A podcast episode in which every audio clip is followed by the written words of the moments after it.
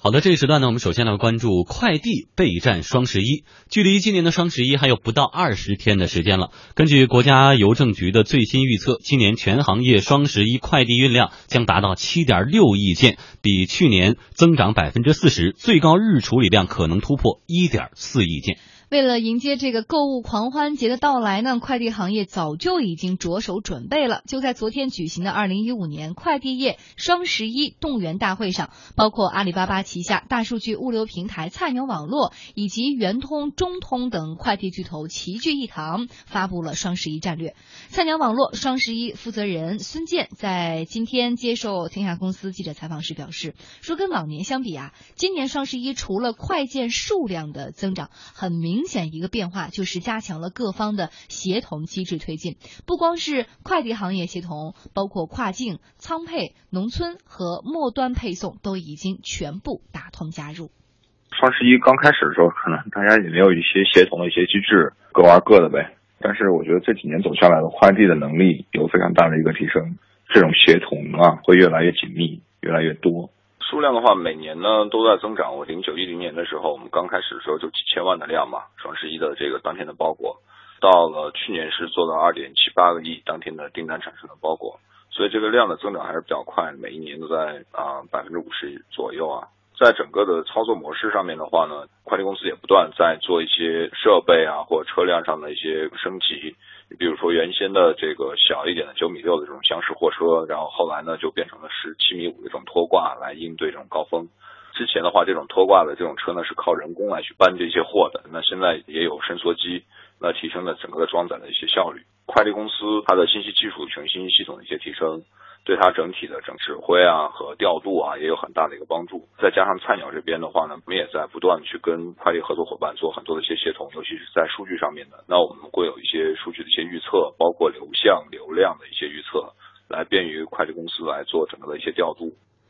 以往双十一期间的包裹揽收都是从十一月十一号下午才开始，今年的激励计划将鼓励快递公司提前进行包裹揽收，整体提速。菜鸟网络双十一负责人孙健坦言，各方协同作战，爆仓问题啊，大家不用担心。其实，在一二年就呃很少有爆仓这种事情了，然后呢，到一三年、一四年，其实我觉得就是我们没有看到过全国的这种规模性的或者说大面积的这种爆仓的这种现象在发生。那可能是有一些局部的一些点，在派送资源不够的情况下，可能在网点这一端呢，就会有一些件没有及时被派掉啊，等等这种现象的出现。所以我觉得今年的话呢，我们跟这个十五家主要的这个合作伙伴，我们也不断在沟通和在确认准备。所以我相信今年的话，在转运中心这个层面的这种爆仓，大家不用太担心。圆通速递呃是第一家跟淘宝签约合作的快递企业，现在呢跟阿里系的合作量也超过了圆通业务量的一半。双十一作为阿里系电商主导的购物狂欢节，圆通要运送的快件可不少。圆通的总裁向峰告诉我们记者说，公司早就从今年初就已经开始准备了。这次双十一期间呢，公司快件量预计会创出历史新高。根据我们现在件量的预测呢。在整个双十一的十天期间，圆通速递呢可能将要派送两亿个包裹，这是历史的这个最高值。峰值可能会出现双十一后的一天，十月的十二号，当天峰值呢预计呢可能会超过三千六百多万件包裹啊，这对我们来说呢确实是一个服务能力的考验啊。双十一的筹备工作早在年初的时候啊就开始了，啊员工的招聘的工作。还有场地的改建扩建、新的工艺设备的引入，那么还有运能的扩张等等。圆通速递呢，在当年的第一次、呃第二次双十一是有点措手不及，但是现在呢，经过这么多年的运行吧，双十一呢，我们呃应该有信心不会出现爆仓的这个现象。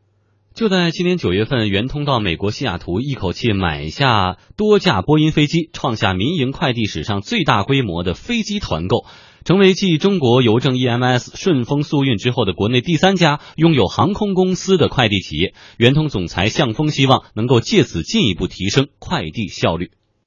在我们圆通的发展史上，我们今年的航空公司的成立，的确呢是一个具有标志性的啊一个重大的一个事件，使得圆通呢成为国内的第三家拥有航空公司的快递企业。我们圆通呢其实从若干年以来。都是鲜明的提出以航空为主、汽运为辅这样的一个我们运能网络的这个一个目标啊，应该也是一个战略。主要还是为了提高我们的时效，那么满足我们客户呢对于迅利、快速，那么还有稳定、那么安全的基地服务的需求。嗯，我觉得再往下分工协作一定是朝着越来越科学、越来越合理的方向。你像我经常在我家楼下就看到脚前脚后圆通的一个小哥带着一件快递来了，然后就在他后边中通的又一个小哥又开个小车来就送一件快递。能不能在这种比较忙的时候，就一个人把这个小区的所有快递就送一趟？然后其另一个人就可以去到别的小区，是不是能够整体的就提高了工作效率了？那你是想要圆通吃掉中通，还是想要中通吃掉圆通？但是你像他们的这种巨头齐聚一堂，采取的所谓的这个跨境仓储、末端配送的协作，这样不是一个很好的办法？呃，因为现在确实快递行业呃有很多的问题。我们知道现在说这个呃网络购物比较便宜，很多的这个便宜，其实在。快递这一方面也体现出来，就是快递送快递的人员其实还是很辛苦的，他们很低的成本来给我们送快递，使得我们的快递的这个价格非常低。但是现在的科学化就意味着他们这块的成本要提升。你比如说，呃，我刚才你说，你说这个互相之间这种兼并，谁帮谁烧一下，谁帮谁烧一下，因为这个谁帮谁烧一下，不是说我把这货给放到你车上就行了，是有一个系统在支配的。就说当我这个系统，我从我的系统里拿到这份货的时候，我要知道这个系统，我要登录进去，然后我要拿到这个货，完了之后我还要再回回销这个货。那这样一来，这个系统本身就是一个单独运行的一个过程。如果我们要这两个系统合并，那就意味着这两个系统之间会有一个非常大的。一个联合，这个联合除了是公司层面的，完全不是说个人层面能够解决的问题。所以现在互联网在呃呃配送的过程当中，怎么样使得这个物流成本能够逐渐的降低的同时，效率能够提高，这个是现在呃物流企业应该考虑的问题。因为我们现在知道，其实现在很多的物流公司，呃上呃前几天我们讨论申通借壳上市的这个问题，就发现这里面有一个很大的问题，就是自营行自营企业和这个呃。加盟的这些快递运输，因为我们知道现在大的运输公呃这种快递公司，其实都是有很多小的快递行业在不同的团队，在不同的小区这样的，他来加入加盟过来的。那这样一来，虽然说成本降低了，虽然说运送的这个速度会提升，但是你真的要上市的时候，你就会发现你很难把他们用融入到你整体的上市打包计划当中来，因为它只是加盟而已。嗯，那你他的资产并不是你的资产，而且一旦说你要发展的时候，你又会。受到一个撤走，因为你在比如说我在某个小区、某个区的某个街道已经有一个加盟加盟的团队了，你这个时候再自建一个一个团队的话，你就会自己跟自己打仗。所以现在这种物流企业如何变成一个现代化的物流企业，这个过程其实还是很艰难。嗯，但是合作未必非得采取谁吃掉谁这样的方式。你像现在在各个小区商圈里的快递柜，就是几家。快递公司一块弄出来，就谁的快递都可以放进去，到时候用户输入单号、输入手机号，他打开柜子就可以取回家。嗯，对，这样的确实是能够方便，既方便了快递公司，也方便了用户。那么在双十一这几天期间，我们采取点。其他的方式合作不好吗？对，就像刚才这个菜鸟介绍的，他现在做一个平台，这样能够保证，比如说某一个点上运货运货运量特别大的情况下，我怎么能够分流？因为我们知道圆通是跟阿里在一块合作的，那如果在圆通这个拿货的过程当中，如果太多了，某一点货物爆仓了，它就可以随时能够监控得到，就使得在一个物流方向上，我可以随时调整我的这个货物的比重。所以这样一来，其实就是这就是一个从。起起点方向就可以调整整体的这个物流的情况，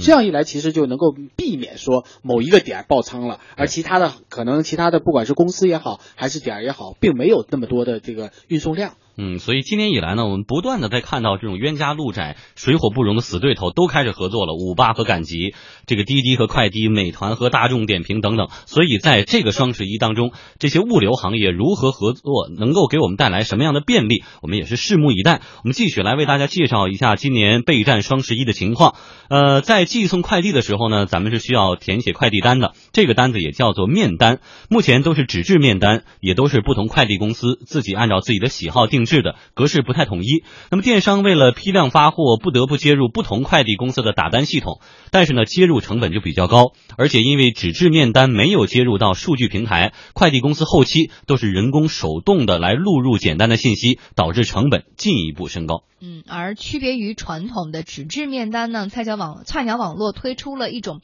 高效率、环保的电子面单，一个包裹能够迅速在上亿件包裹当中被识别、被处理和被配送，发货的速度提升百分之三十以上。菜鸟网络的双十一负责人孙健介绍说，电子面单已经推行一年多了，今年的双十一呢，各方的协同和数据共享将会更加全面和深入，运用更多维度的大数据，可以做每日网点包裹派送量实时的提前预报，而这个预报的准确率能够达到百分之九十以上。只有这个电子面单的普及率要达到一定的程度，那基于这种电子面单作为一个载体，可以延伸更多的一些数据的产品。双十一期间的话，我们预测是会超过八成以上的包裹使用电子面单。那，电子化以后的话，再基于说我们一些分单的一些算法。路由的一些规划、一些算法，很方便的就在这个面单上面也会打印，说快递这边的末端的分拣中心是哪里，它的末端的网点在哪里。可能您今天下了订单，这一刻起，然后呢，我就知道是说您的这个包裹应该是由哪家公司的哪一个网点来进行派送，会把这个信息实时的回传给到、分享给到我对应的合作伙伴，那他就可以合理的去调度它的整个的运能，还有它的配送的资源。那这个仅仅是一个案例了。那类似这些的一些应用呢，在过去一年多的话呢，其实这个菜鸟这边还是做了很多的一些积累，尝试创新。在今年的双十一的话，我们可能会把过去一年多的积累的这些基于大数据一些应用的一些产品，那放到今年的双十里面去看看。我们认为这是对我们自己的一次大考了。哎，的确呢，涉及到大数据物流元年元年啊，我就发现，虽然我们家领导在不同的地方网购，但是常年给我们家送快递的，我觉得不超过十个人。因为一般在某一个小区，京东可能就是一个人，圆通可能也就是一个人，中通也都是一个，所以以此类推，我们说到大数据能够帮助快递公司的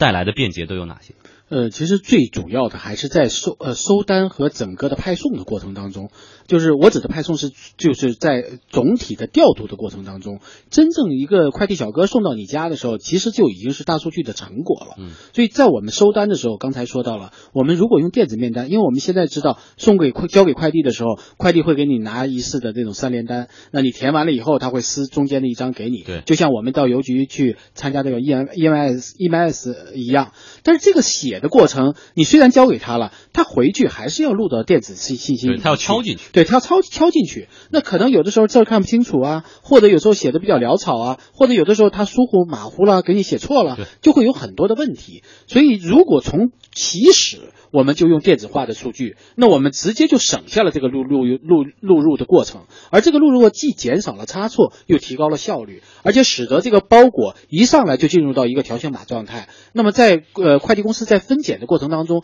它就很快的，而且很容易的送入到相应的这个这个这个里面去，相应的输送带上去。所以这个就是大数据一个最起码的应用。我们知道物流公司其实听上去这个是个非常简单的一个事情，但是为什么物流公司迟迟的到现在才开始做这些基础的大数据的工作呢？就在于我们知道电商的发展其实还是取决于这个物流的发展，而电商的成本降低，实际上就是因为物流成本非常低造成的。那物流成本非常低，以前大家都知道，这种所谓的物流成本就是几个快递小哥，然后骑个自行车就开始送货了。那现在呢，逐渐逐渐开始在正规，甚甚至于说，逐渐逐渐开始在呃，不管在装备上啊，还是不管在设备上，都在提升。但是怎么把它进入到现代物流阶段，就是需要数据化。那这个数据化就要从我收件开始，就应该进入到数据程序当中来，而不是说我在呃日常收了之后，我到了公司再给它重新录入。那这个过程实际上就是一个非常低成本的过程，嗯，呃，非常一个低效率的过程。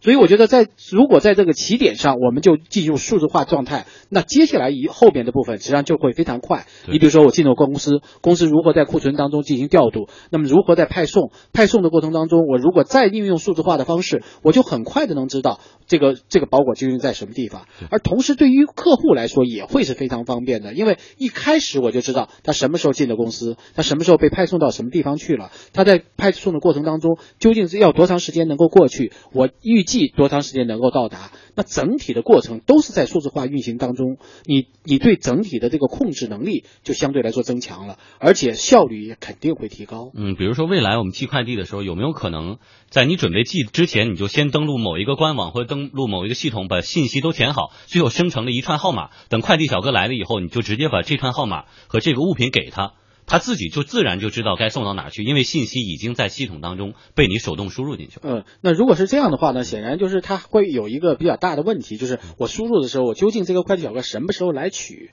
那如果要耽误了呢？或者说他取到的时候，他他怎么核对呢？因为他并不知道你生成的这个号码跟他手里这个号码是否一致，他还要拿着一个数据终端，我才能核对出一个正确的一个数据数据出来。嗯，所以我觉得就是如果他这个数据终端能够跟你直接对接，那这样一来，我觉得这个效这个问题就解决了。嗯，所以数据化的这种物流其实是现在我们知道物流现在是呃服务业行最行业当中爆发最快的一个行业。那么如何使它的数据化能够更快的提升它的效率，这个其实是我们一个非常呃。呃，一个非常重要的一个课题。嗯，好，谢谢老陶。我们再来看一下最新的规定，就在双十一即将到来到来的时候，中央综治办。公安部等十五部门决定要加强寄递物流安全规范管理，其中就包括运寄物品要先验视后封箱，呃，邮件呢要快件 X 光机安检制度，以及邮寄物品必须要实行实名登记等等。根据了解，实名制会包括快递身份核实和保存，从而实现信息的可追溯。北京将逐步对快递手机和呃这个身份信息进行核对，大概在一年左右呢，所有的快递信息都需要保留。那么这样的一种方法会不会影响接下来的双十一的快递运送呢？圆通总裁向峰他不这么认为，因为我们知道双十一是由这个阿里系呢电子商务平台吧，他们发起的。是主要以电商销售啊为主，这样的一个促销的活动。对于这个在网上进行销售的这个商家来说呢，其实都是有明确的身份的。实名制呢，可能更多的影响的是个人的消费者寄递快递，还有一些小微企业吧。因为对于协议的客户啊，电商客户也好，还有其他的企事业单位客户，多数我们都是签有这个安全的协议。我们的客户呢，都是要出示他们的工商啊、注册呀这样的这个登记，其实有这认证和保证的。那么我认为呢，在未来推尤其面向啊万千的消费者，当他们寄递的时候呢，要实行实名制呢，就需要啊快递企业的消费者，还有政府的这个啊相关的部门吧，我们大家呢共同努力。快递企业呢，我们也会加强我们的安全的措施，啊，这个保护好我们消费者的这个信息。嗯，的确，严格实名制对于双十一而言影响确实很少，因为常年的批量发货这些商家都已经早就有这种备案制度或者有这种这个担保的制度。那么未来推行的时候，是不是真的就是磨刀不误砍柴工？嗯，实际上我觉得就确实是这样的一个做法，因为你这样做法。提升了整体整个行业的安全性，而且提升了整个行业的效率。那这样一来，虽然你可能你个人会觉得我麻烦一点，我要把我的这个呃包裹在递交的时候，我要有一个安全的检查过程，但是这个并不影响。其实，在收件的过程当中，这个并不是很大的影响，倒反而是库存的时候，因为它是要涉及到 X 光，它每一个都要进行一个 X 光照射，那这个也不算有太大的问题。其实，我觉得真正进入到数据化时代之后，这些问题其实都是迎刃。而而解的，你比如说刚才说，如果我们有一个电子面表面板，那这样一来，客户在交件的时候，他其实就把这个整体的数据都安排进去了，